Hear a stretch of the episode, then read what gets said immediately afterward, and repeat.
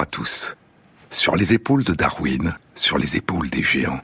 Se tenir sur les épaules des géants et voir plus loin, voir dans l'invisible, à travers l'espace et à travers le temps. Tenter de percevoir et de ressentir la splendeur de la nature, l'étrange et extraordinaire diversité du monde vivant qui nous entoure et qui nous a donné naissance. L'étrange monde des céphalopodes, des poulpes, des calmars et des sèches qui vivent sur les fonds des mers et des océans des caméléons des océans, aux talents encore plus extraordinaires que ceux des caméléons. Je vous ai déjà parlé dans une précédente émission de Peter Godfrey Smith, professeur de philosophie à l'Université de New York et de philosophie des sciences à l'Université de Sydney. Passionné de biologie, il plonge depuis longtemps dans les océans pour observer les poulpes, les calmars et les sèches et étudier leur comportement. Son dernier livre, passionnant, publié en 2016 et non encore traduit en français, s'intitule Other Minds, The Octopus, The Sea and the Deep Origins of Consciousness. D'autres esprits, le poulpe, la mer et les origines profondes de la conscience. Écoutons-le raconter sa première rencontre avec une sèche géante lors d'une plongée dans l'océan au large de Sydney, en Australie. C'était une sèche sépia apama, qu'on appelle en anglais Australian Giant Cuttlefish, sèche géante australienne, dont le manteau faisait 50 cm de long et le corps entier 1 mètre. L'animal, dit Peter Godfrey Smith, semblait être de toutes les couleurs à la fois, rouge, gris, gris-bleu. Des motifs apparaissaient et disparaissaient en une fraction de seconde un rouge sombre initial cédait la place à des taches de gris et à des veines d'argent brillantes, comme si l'animal était parcouru de courants électriques. Des traînées de rouge vif partaient soudain de ses yeux. Des bleus et des verts s'infiltraient en avant et à l'arrière des bras. Les bras se promenaient dans tous les sens. Les couleurs venaient et partaient, et l'animal avançait et reculait. La créature semblait aussi intéressée par moi que je l'étais par elle. Elle me regardait avec attention, avec une curiosité bienveillante. Et de temps en temps, lorsque j'ai été très proche, la sèche géante a étendu un bras et touché le mien. Leur corps entier est un écran sur lequel se déploient des motifs de couleurs. Et ces motifs ne sont pas simplement des séries d'instantanés, mais des formes mouvantes comme des rayons de lumière et des nuages. Ils semblent être des animaux immensément expressifs, des animaux qui ont beaucoup à dire. Mais si c'est le cas, qu'est-ce qui est dit Et à qui poursuit Godfrey Smith?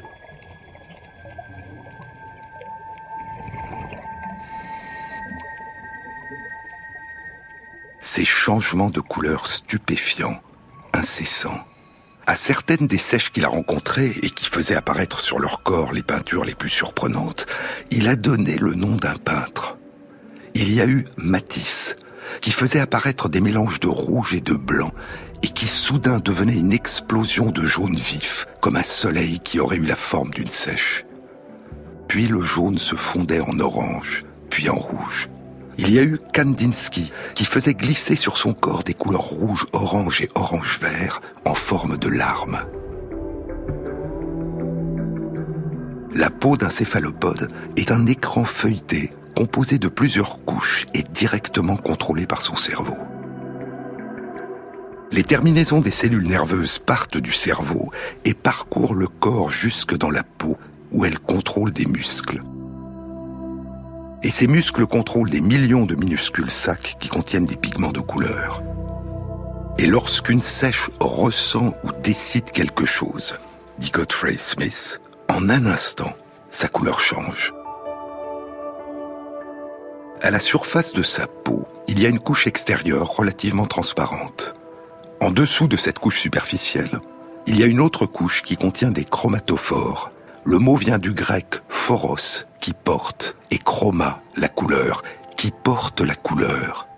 Les chromatophores sont composés de petits sacs élastiques contenant des pigments colorés, et autour de chaque sac, il y a une ou deux dizaines de fibres musculaires qui sont sous le contrôle du cerveau et qui peuvent déformer le sac qui contient la couleur.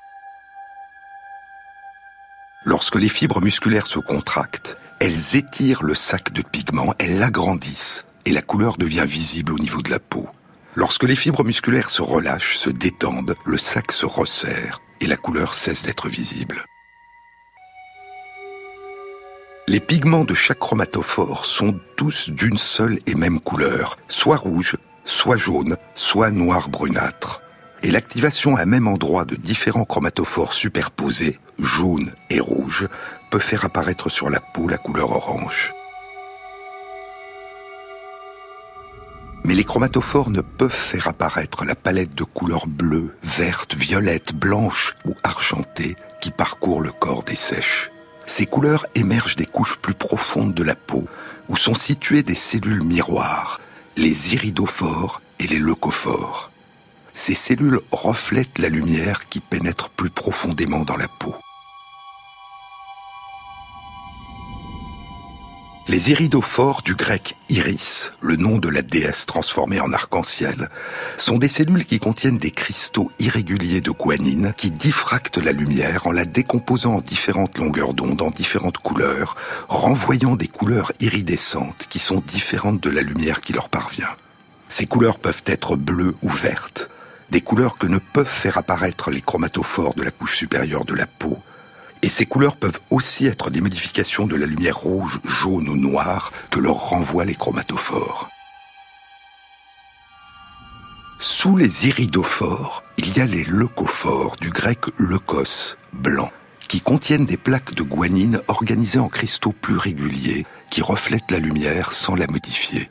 Et ces différents mécanismes peuvent se combiner, faisant apparaître sur la peau des sèches toutes les couleurs de l'arc-en-ciel. Et ainsi, cette organisation complexe des couches superposées de cellules chromatophores, iridophores et leucophores permet aux céphalopodes et en particulier aux sèches de faire émerger à leur surface un extraordinaire kaléidoscope de couleurs. Lorsque le céphalopode se camoufle, ce qui se peint sur son corps, ce sont les couleurs du fond sur lequel il repose ou au-dessus duquel il nage, les couleurs d'un corail, d'un tapis d'algues, d'un rocher, d'un banc de sable, d'un fond boueux ou un mélange de ces éléments. Et l'animal devient instantanément indistinguable ou très difficilement distinguable du fond de l'océan. En quelques dixièmes de seconde, il s'est soudain fondu dans le paysage. Sans recourir à la magie, il s'est recouvert de l'équivalent de la cape d'invisibilité de Harry Potter, cette cape magique qu'Harry Potter a héritée de son père, qu'il avait lui-même hérité à travers les générations du magicien Ignotus Peverell qui vivait au XIIIe siècle. Mais cela fait beaucoup plus longtemps, probablement des centaines de millions d'années, que les céphalopodes ont hérité de la capacité de se fondre dans le décor. Parfois, seuls les yeux de l'animal le révèlent, et on a alors l'impression étrange d'un paysage en train de nous regarder. Mais cet extraordinaire talent de camouflage des céphalopodes recèle un mystère, un étrange et profond mystère.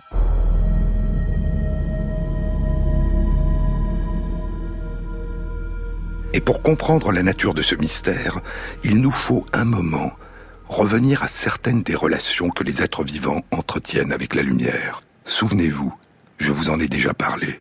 La vue, être capable de voir, nécessite la présence dans les yeux de photorécepteurs, des cellules qui contiennent un pigment qui change de forme lorsqu'il est frappé par la lumière, et des cellules nerveuses qui répondent à ces changements de forme et transmettent ces informations au cerveau. Mais la perception des couleurs, être capable de voir les couleurs, nécessite la présence dans les yeux d'au moins deux types de photorécepteurs différents qui répondent chacun de manière optimale à différentes longueurs d'onde de la lumière. En traitant et en comparant la réponse de ces deux types de photorécepteurs, le cerveau reconstruit sous forme de couleurs perçues les différentes longueurs d'onde de lumière qui ont pénétré dans les yeux. Notre rétine possède deux familles principales de photorécepteurs. Il y a les cellules en forme de bâtonnet qui répondent en fonction de la quantité de lumière qui leur parvient et qui nous permettent de reconstruire dans la pénombre de notre cerveau l'intensité lumineuse, les contrastes, les contours et les reliefs. Et il y a les cellules en forme de cône qui répondent de manière optimale à différentes longueurs d'onde de la lumière et qui nous permettent de faire apparaître dans la pénombre de notre cerveau toutes les couleurs de l'arc-en-ciel. Il y a dans nos yeux trois types différents de photorécepteurs en forme de cône qui contiennent chacun un pigment différent qui répond de manière optimale en se déformant à une longueur d'onde particulière de la lumière. L'un de ces photorécepteurs répond de manière optimale aux grandes longueurs d'onde de la lumière qui font émerger dans notre cerveau la sensation de couleur rouge. Un autre répond de manière optimale aux longueurs d'onde moyennes qui font émerger en nous la sensation de couleur verte. Un troisième répond de manière optimale aux longueurs d'onde courtes de la lumière qui font émerger en nous la sensation de couleur bleue. Chacun de ces trois photorécepteurs répond aussi mais moins bien à toute une gamme d'ondes de la lumière dont la longueur est supérieure ou inférieure à la longueur d'onde optimale. Et l'importance de la réponse de chacun des trois types de photorécepteurs dépendra donc non seulement de la longueur d'onde de la lumière qu'il a frappée, mais aussi de la quantité totale de lumière qu'il reçoit, indépendamment des différentes longueurs d'onde qui composent cette lumière. Par exemple, un photorécepteur qui répond de façon optimale à la lumière rouge répondra de la même façon à une faible intensité de lumière rouge et à une très forte intensité de lumière verte et bleue. Et ainsi, les sensations de couleur qui s'inventent en nous émerge d'une comparaison continuelle dans notre cerveau entre les influx nerveux transmis en réponse aux activations par la lumière de ces trois types de photorécepteurs. Mais qu'en est-il chez les céphalopodes?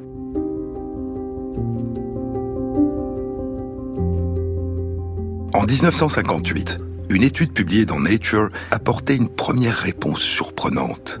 Il n'y avait dans les yeux d'un poulpe, d'un calmar et d'une sèche qu'un seul type de photorécepteur, et 57 ans plus tard, en 2015, l'analyse complète de la totalité de l'ADN de l'ensemble des gènes d'un poulpe était publiée dans Nature et elle confirmait que ces gènes ne lui permettaient de fabriquer qu'un seul type de photorécepteur. Et les mêmes résultats ont été rapportés par des études de poulpes, de calmars et de sèches d'une cinquantaine d'espèces différentes. Il n'a été découvert à ce jour qu'un tout petit groupe de calmars capable de fabriquer plusieurs types différents de photorécepteurs et qui constituerait une exception chez les céphalopodes. Tous les autres céphalopodes, ou en tout cas tous ceux qui ont été étudiés à ce jour, ont des yeux ne possédant qu'un seul type de photorécepteur. Et je vous le disais, la présence d'un seul type de photorécepteur permet de percevoir les intensités de lumière, les contours, les contrastes et les reliefs, mais pas les couleurs. Les céphalopodes ne seraient donc pas capables de percevoir les couleurs. Ils seraient aveugles aux couleurs. Ils seraient achromatopsiques. Leurs yeux percevraient le monde sous la forme de nuances de gris, d'innombrables nuances de gris. Et là est le profond mystère, là est l'étrange paradoxe. Si les céphalopodes ne perçoivent pas les couleurs, comment réussissent-ils à imiter de manière aussi extraordinaire les couleurs des fonds océaniques avec lesquels ils sont capables en un instant de se confondre?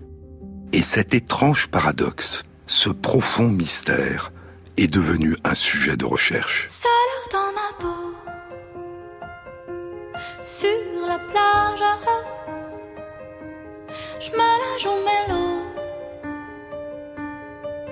Je drague les nuages, seul dans ma fête c'est dommage. Et tout c'est tellement chouette. Tu mets tes cigarettes sur la plage, solo dans le bateau. Je mets les voiles, mais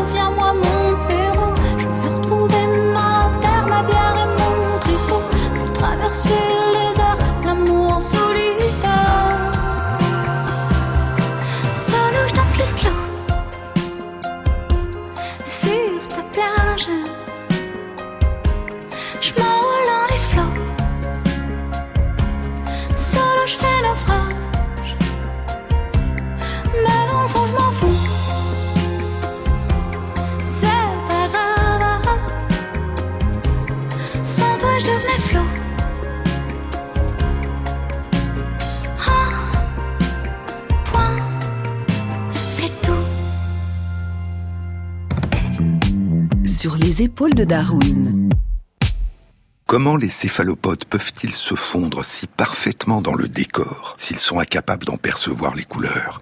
Comment est-il possible pour un céphalopode, s'il ne distingue aucune couleur, si le monde qu'il perçoit est uniquement dans des teintes de gris, ou uniquement dans des teintes de bleu, ou uniquement dans des teintes de rouge, de faire apparaître sur son corps la diversité et l'arrangement des couleurs du fond océanique au-dessus duquel il se trouve Pourrait-il exister un moyen qui lui permettrait d'imiter fidèlement les couleurs qu'il ne voit pas?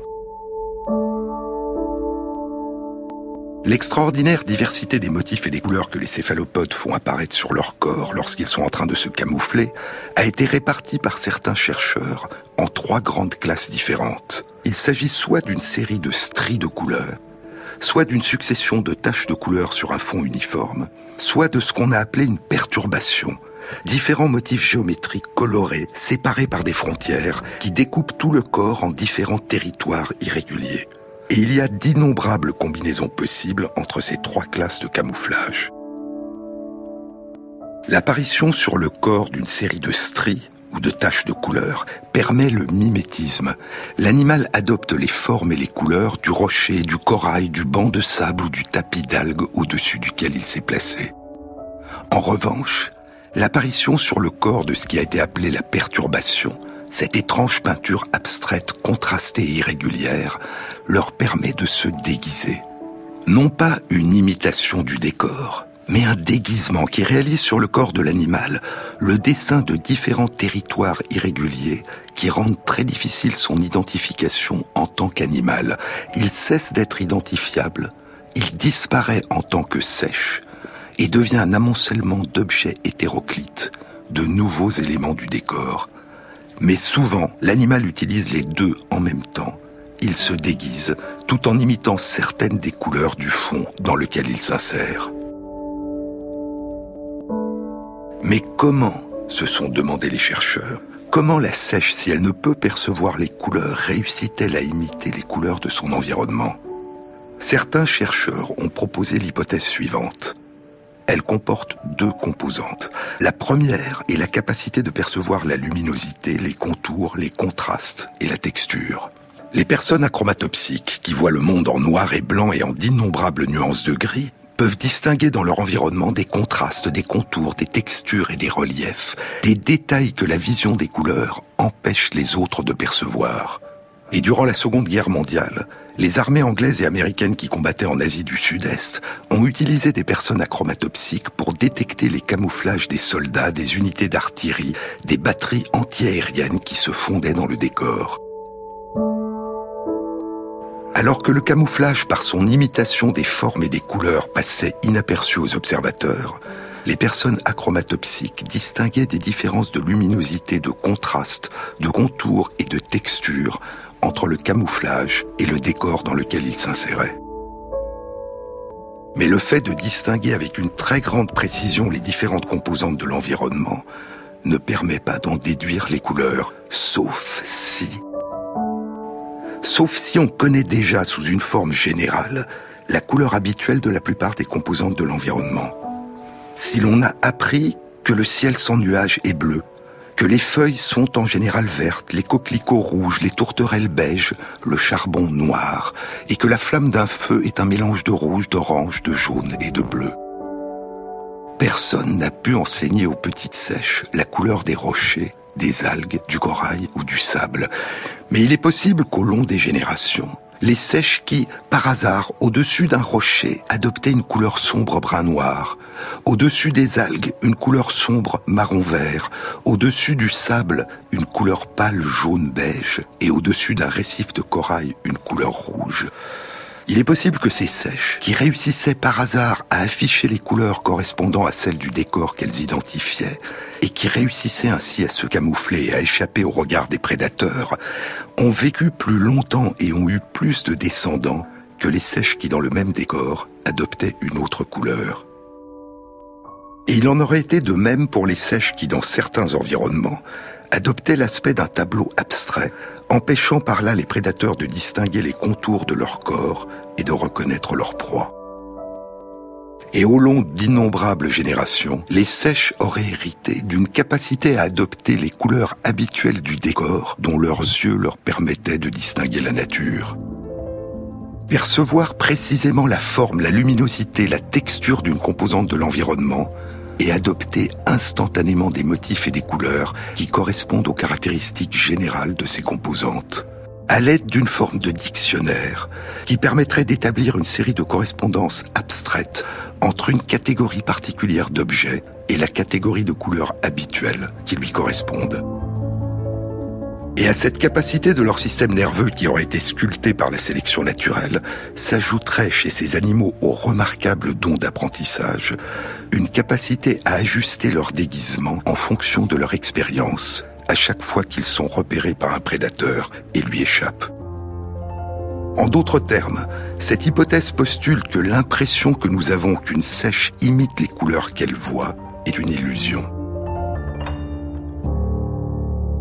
La sèche distinguerait la forme, les contours, la luminosité, les contrastes, la texture, et elle aurait recours à une espèce de traducteur automatique qui lui permettrait de peindre en couleur sur son corps la catégorie d'objets qu'elle aperçut. Mais lorsqu'on voit avec quelle extraordinaire précision une sèche se fond dans les couleurs du décor, cette hypothèse est difficile à accepter. Il y a parmi une multitude de très beaux documentaires un film qui montre plusieurs messieurs sèches en train de nager lentement et de déployer le kaléidoscope multicolore spectaculaire de leur tenue de séduction. On imagine en les contemplant émerveillés qu'ils sont en train de tenter de séduire une dame. Mais il n'y a aucune dame. Est-ce une répétition ou un rite particulier? Soudain, au milieu du rocher recouvert d'algues, on aperçoit un instant l'esquisse vague d'un contour. La dame est là, invisible, dans sa robe brune parsemée de taches vertes, et on tente de ne plus la lâcher des yeux. Un autre film, un corail rose-orange parsemé de petites excroissances blanches. Et soudain, on perçoit un instant comme une légère distorsion de la transparence, comme s'il y avait un endroit, un paravent transparent devant une partie du corail. Et l'on finit par distinguer une sèche, immobile, devant le corail. Il est difficile de croire que ces couleurs se sont peintes sur le corps d'un animal incapable de distinguer les couleurs du corail. Il est difficile d'accepter cette hypothèse, mais elle a pour implication que la sèche devrait, de temps en temps, se tromper et que les chercheurs devraient donc pouvoir révéler ce phénomène en trompant intentionnellement une sèche. Si les sèches sont véritablement aveugles aux couleurs, si elles sont véritablement achromatopsiques, elles devraient être incapables de faire une distinction entre des fonds d'aquarium de même luminosité, mais de couleurs différentes. Et les études ont donné lieu à des résultats contradictoires. Certaines études ont indiqué que les sèches perçoivent les couleurs, D'autres études plus récentes ont indiqué que les sèches ne perçoivent pas les couleurs. Et la majorité des chercheurs est aujourd'hui convaincue que les céphalopodes sont aveugles aux couleurs. Comment pourrait-il d'ailleurs en être autrement, puisque la rétine de leurs yeux ne possède qu'un seul type de photorécepteur, incapable de distinguer les couleurs Pour ces chercheurs, le seul mystère qui reste à élucider est la nature des mécanismes particuliers qui permettent à ces animaux de faire apparaître sur leur corps les couleurs qu'ils ne peuvent distinguer autrement que par leur différence de luminosité et de contraste. Mais d'autres chercheurs demeurent convaincus que les extraordinaires talents de mimétisme et de camouflage des poulpes, des calmars et surtout des sèches ne peuvent s'exercer que parce que ces animaux sont capables de percevoir les couleurs de leur environnement. Pour ces chercheurs, les céphalopodes ne sont pas achromatopsiques. Ils ne sont pas aveugles aux couleurs. Et pour ces chercheurs, le mystère, le seul mystère à élucider, c'est celui des mécanismes qui permettraient aux céphalopodes de percevoir les couleurs, malgré la présence dans leurs yeux d'un photorécepteur unique.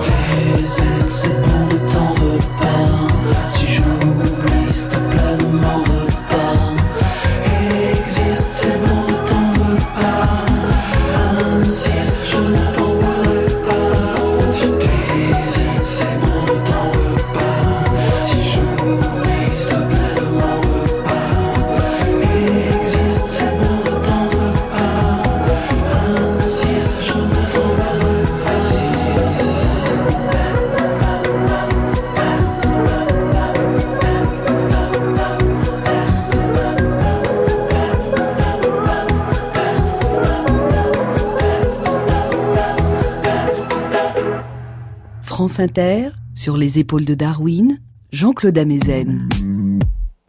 Bien que leurs yeux ne contiennent qu'un seul type de photorécepteur, insuffisant à lui seul pour distinguer les couleurs, pourrait-il exister un autre mécanisme qui permettrait aux poulpes, aux calmars et aux sèches de percevoir les couleurs? Certains chercheurs en étaient persuadés. Et la piste qu'ils ont explorée est que la réponse se trouverait non pas dans les yeux des céphalopodes, mais dans leur peau, là où s'affiche leur spectaculaire tableau en couleurs. En 2010, une étude animée par Lydia Medger du laboratoire de biologie marine de Woods Hole dans le Massachusetts était publiée dans Biology Letters.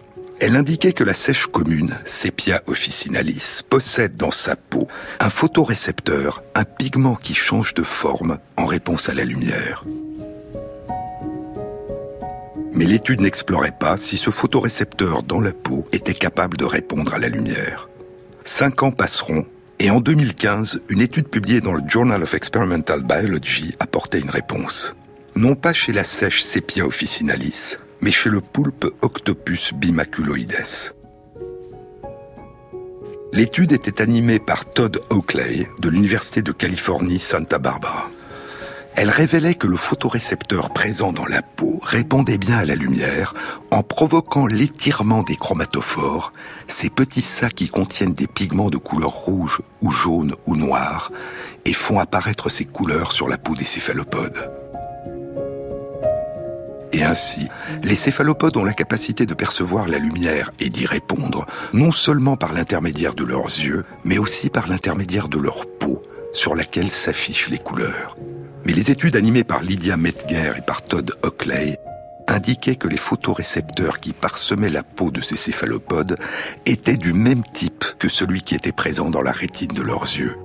Il n'y avait donc qu'un seul type de photorécepteur, le même, dans leurs yeux et dans leur peau. Et ce système de perception et de réponse à la lumière dans les yeux et dans la peau n'élucidait pas le mystère. La présence d'un seul type de photorécepteur ne suffit pas à permettre la perception des couleurs. Le monde pour les céphalopodes est un monde d'une seule couleur, fait d'innombrables nuances de gris.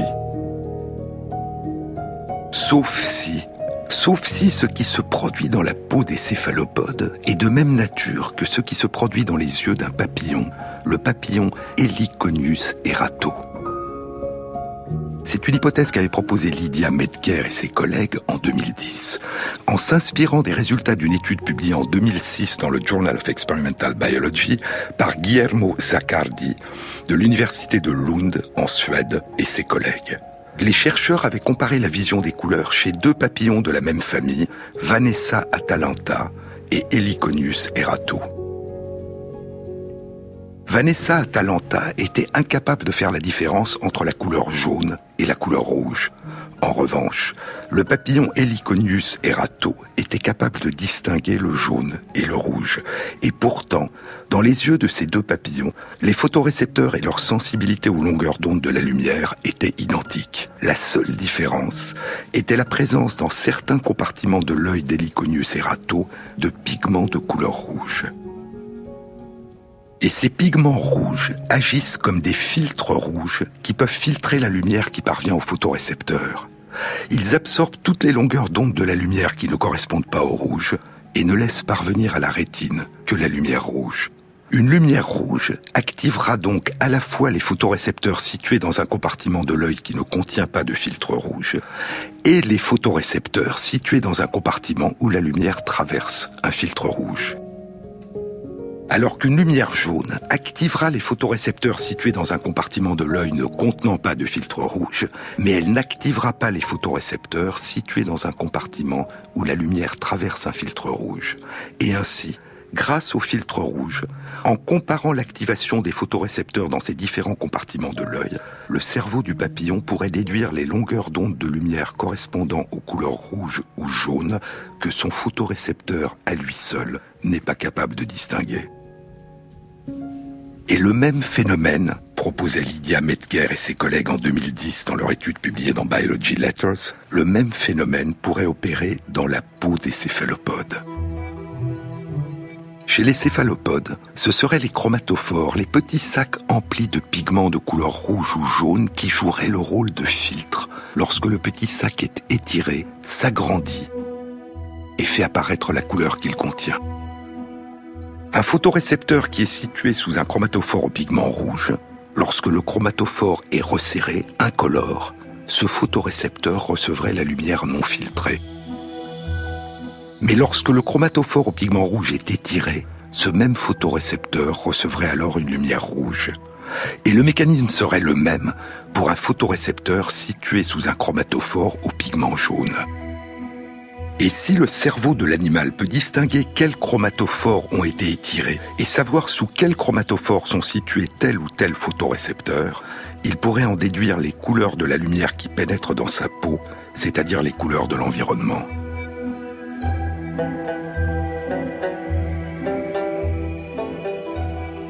Peter Godfrey Smith évoque une autre possibilité encore, qui est une variante dynamique de la précédente.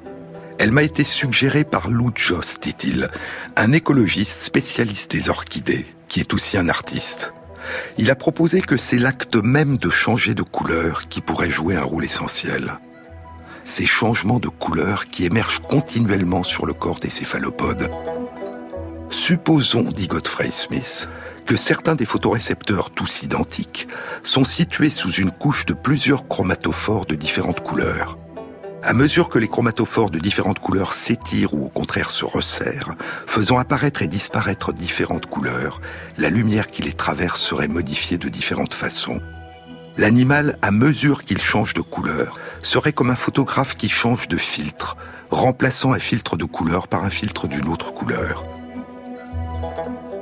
Un photorécepteur monochrome peut détecter différentes couleurs si l'organisme possède des filtres de différentes couleurs et qu'il sent quels filtres sont en train d'être mis en place à chaque moment. Toutes ces possibilités, poursuit Godfrey Smith, dépendent de la localisation précise des cellules sensibles à la lumière, les photorécepteurs, par rapport au chromatophore, et il y a d'autres inconnus. Mais il serait surprenant que l'un de ces mécanismes ne soit pas en train d'opérer. À partir du moment où certains photorécepteurs seraient situés sous les chromatophores, lorsque le corps de l'animal change de couleur, il y aurait inévitablement des effets sur ces photorécepteurs, et ces effets seraient corrélés à la couleur de la lumière. L'information est disponible. Tirer parti de cette information ne semblerait pas être une transition très difficile au cours de l'évolution de ces animaux.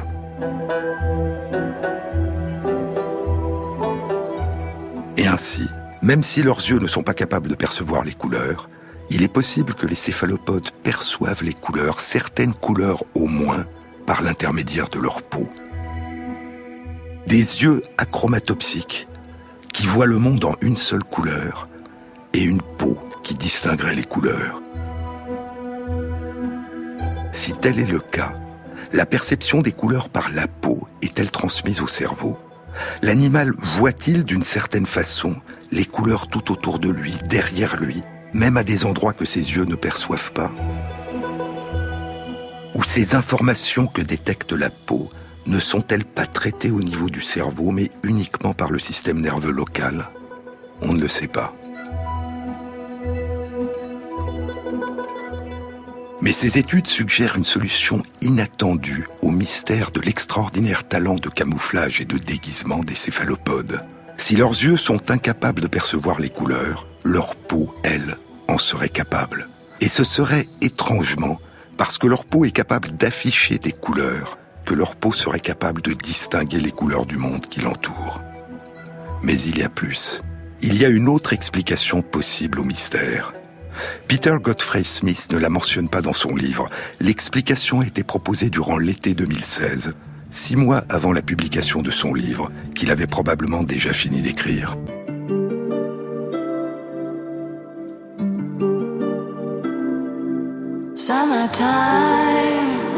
and the living's easy.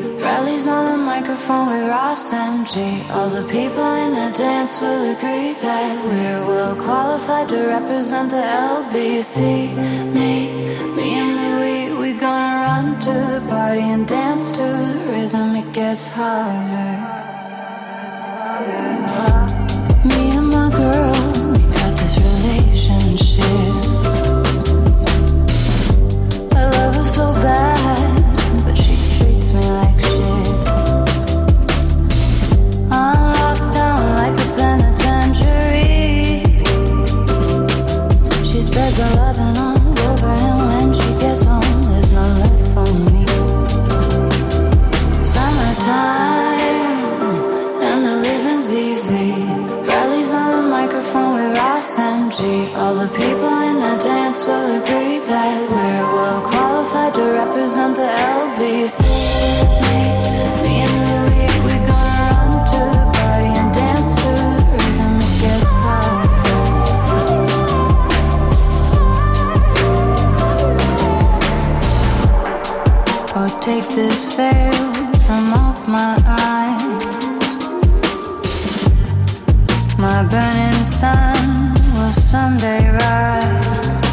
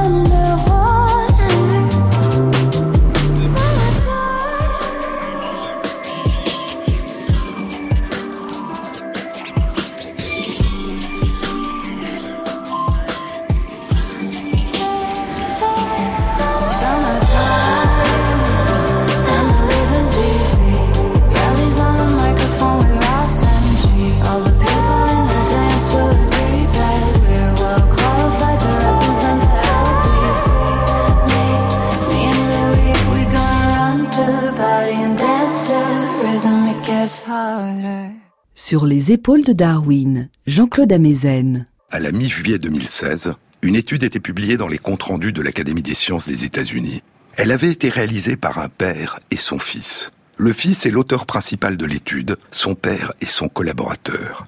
Le père, Christopher Stubbs, est professeur de physique et d'astronomie à l'université Harvard. Le fils, Alexander Stubbs, est étudiant dans le département de biologie et le muséum de zoologie de l'université de Californie à Berkeley.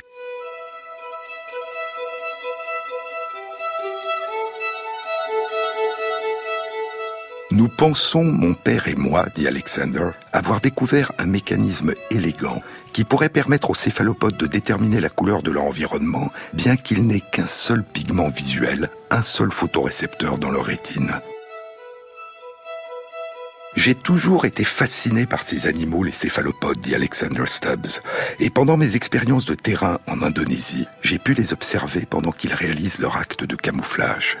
Et Alexander a persuadé son père de s'engager dans cette recherche et d'utiliser ses connaissances en optique pour l'aider à résoudre le mystère. Il m'a poursuivi, dit son père. Il m'a poursuivi me parlant sans cesse d'une idée qui lui était venue, et plus nous en parlions, et plus cette idée semblait avoir du sens. Je dois reconnaître que c'est mon co-auteur qui a eu l'intuition de départ. Pour comprendre cette intuition, il faut examiner l'œil des céphalopodes. Comme le nôtre, il possède une lentille unique, le cristallin. D'une façon générale, le cristallin, la lentille qui focalise la lumière et la fait converger vers la rétine, courbe de façon différente, dévie de façon différente le trajet des ondes lumineuses qui pénètrent dans l'œil en fonction de leur longueur d'onde. Les ondes courtes de lumière, la couleur bleue, auront tendance à converger plus près du cristallin et plus loin de la rétine, et donc plus loin des photorécepteurs de la rétine que les ondes longues, la couleur rouge. Et le cristallin des céphalopodes accentue beaucoup plus que le nôtre ces phénomènes de courbure des ondes de lumière en fonction de leur longueur d'onde, en fonction de leur couleur. On dit qu'il augmente l'index de réfraction de la lumière. Et ce phénomène provoque ce qu'on appelle une aberration chromatique, ou un flou chromatique, ou une distorsion des couleurs, c'est-à-dire un flou de l'image qui se forme sur la rétine. Mais l'intuition de départ d'Alexander Stubbs était fondée sur la forme très étrange de la pupille des calmars et des sèches. Les poulpes ont une pupille en forme de fente horizontale. Les sèches et les calmars, les plus grands artistes en termes de changements spectaculaires de couleurs, ont des pupilles de forme beaucoup plus étrange, une forme en anneau, un U majuscule, ou une forme de deux anneaux juxtaposés, un W majuscule. Ces formes étranges de pupilles, contrairement à nos petites pupilles circulaires, vont favoriser la dispersion des différentes longueurs d'onde de lumière qui vont traverser le cristallin. Et les différentes longueurs d'onde de lumière, les différentes couleurs, convergeront à des distances très différentes de la rétine l'aberration chromatique sera d'autant plus importante et l'acuité visuelle d'autant plus faible. Et la focalisation sur certaines longueurs d'onde de la lumière rendra floue la perception des autres longueurs d'onde de la lumière. Le père d'Alexander a repris des programmes informatiques qu'il avait créés pour analyser des phénomènes d'optique en astrophysique. Utilisant avec son fils toutes les données qui ont été publiées sur l'œil des céphalopodes et en particulier sur l'œil du poulpe Octopus australis, il a élaboré un modèle informatique de la vision des céphalopodes. Puis ils ont réalisé des simulations pour appréhender comment l'œil des céphalopodes pourrait utiliser ce phénomène d'aberration chromatique pour détecter des couleurs. En focalisant sur des images qui sont à des distances différentes de la rétine, les photorécepteurs peuvent aller saisir, pêcher différentes longueurs d'onde de la lumière, c'est-à-dire différentes couleurs. Ces différentes focalisations peuvent être réalisées soit en modifiant la forme du cristallin et la distance entre le cristallin et la rétine, soit lorsque l'animal se déplace, modifiant ainsi la distance entre les yeux et l'objet, soit en comparant l'image de l'objet à différents endroits de la rétine, plus ou moins éloignés du centre. En d'autres termes, le cerveau du céphalopode déduirait les couleurs à partir de la lumière perçue par un même type unique de photorécepteur en différenciant les longueurs d'onde de la lumière par les différents procédés qui doivent être mis en œuvre pour les percevoir. Par exemple, si les photorécepteurs de la rétine répondent quand le cristallin est à une grande distance de la rétine, mais pas quand le cristallin est à une plus faible distance de la rétine, la couleur est rouge. En revanche, si les photorécepteurs de la rétine répondent quand le cristallin est à une faible distance de la rétine, mais pas quand le cristallin est à une plus grande distance de la rétine, la couleur est bleue. Et si les photorécepteurs répondent dans les deux cas, la couleur est à la fois rouge et bleue, c'est-à-dire violette. Vous pouvez vous le figurer, dit le père, en pensant à un appareil photo numérique en train de faire une mise au point automatique et dont l'objectif avance et recule pour trouver l'image la plus nette. Pour moi, poursuit Christopher Stubbs, ce qui est vraiment convaincant, c'est que les pupilles de ces animaux ont cette forme en U ou en W majuscule qui maximise l'aberration chromatique aux dépens de la netteté de l'image nous proposons que la sélection naturelle a favorisé chez ces animaux cette capacité très particulière de discrimination des couleurs aux dépens de leur acuité visuelle. C'est un mécanisme de perception des couleurs, dit le fils, entièrement différent du nôtre et de celui de très nombreux animaux, fondé sur l'existence de différents types de photorécepteurs contenant différents types de pigments. Les yeux complexes des poulpes, des calmars et des sèches, qui ressemblent beaucoup aux nôtres, ont émergé et évolué de façon complètement indépendante de ceux des nôtres et de l'ensemble des animaux vertébrés. Et pour cette raison, il n'est peut-être pas très étonnant qu'il n'ait pas résolu le problème de la vision des couleurs de la même façon que la nôtre. Il semble bien avoir les moyens de voir en couleur, mais d'une façon que nous n'avions pas jusqu'à maintenant imaginée. Alexander et Christopher Stubbs ont analysé de façon exhaustive les études qui ont exploré, à partir de leur comportement de camouflage, la capacité des céphalopodes à distinguer des couleurs. Les études plus anciennes, qui indiquaient l'existence d'une vision des couleurs et d'une capacité à se camoufler en imitant fidèlement les couleurs, avaient été menées dans des aquariums dont les fonds ressemblaient assez bien au fond de l'océan, avec des objets en relief qui avaient une texture. En revanche, les expériences plus récentes qui indiquaient que ces animaux étaient aveugles aux couleurs avaient été menées pour la plupart dans des aquariums dont les fonds étaient plus artificiels, entièrement plats, avec de fortes luminosités et avec des juxtapositions de couleurs semblables. Le modèle de vision des couleurs proposé par Alexander et Christopher Stubbs postule que la vision des couleurs des céphalopodes devrait être bonne pour des couleurs assez différentes et des objets en relief. Elle devrait être inexistante pour des fonds plats, des juxtapositions de couleurs semblables et de forte luminosité. Et le père et le fils lançaient dans leur publication un appel aux chercheurs qui étudient les céphalopodes, en leur demandant d'explorer si les prédictions de leur modèle correspondent ou non à la réalité. Et ainsi, le grand mystère de ces peintres achromatopsiques, de ces peintres aveugles aux couleurs, l'étrange paradoxe de ces grands artistes coloristes qui se fondent dans le décor sans en distinguer les couleurs, a peut-être une réponse inattendue. Ces artistes seraient capables de percevoir les couleurs, au moins en partie, par des moyens dont on n'imaginait pas l'existence, par l'intermédiaire de leur peau et par l'intermédiaire de leurs yeux, mais d'une façon qui n'avait pas été envisagée. Combien y a-t-il dans l'univers vivant de façons différentes de percevoir les couleurs du monde qui nous entoure? Combien y a-t-il de façons différentes de ressentir et de vivre le monde qui nous sont encore inconnues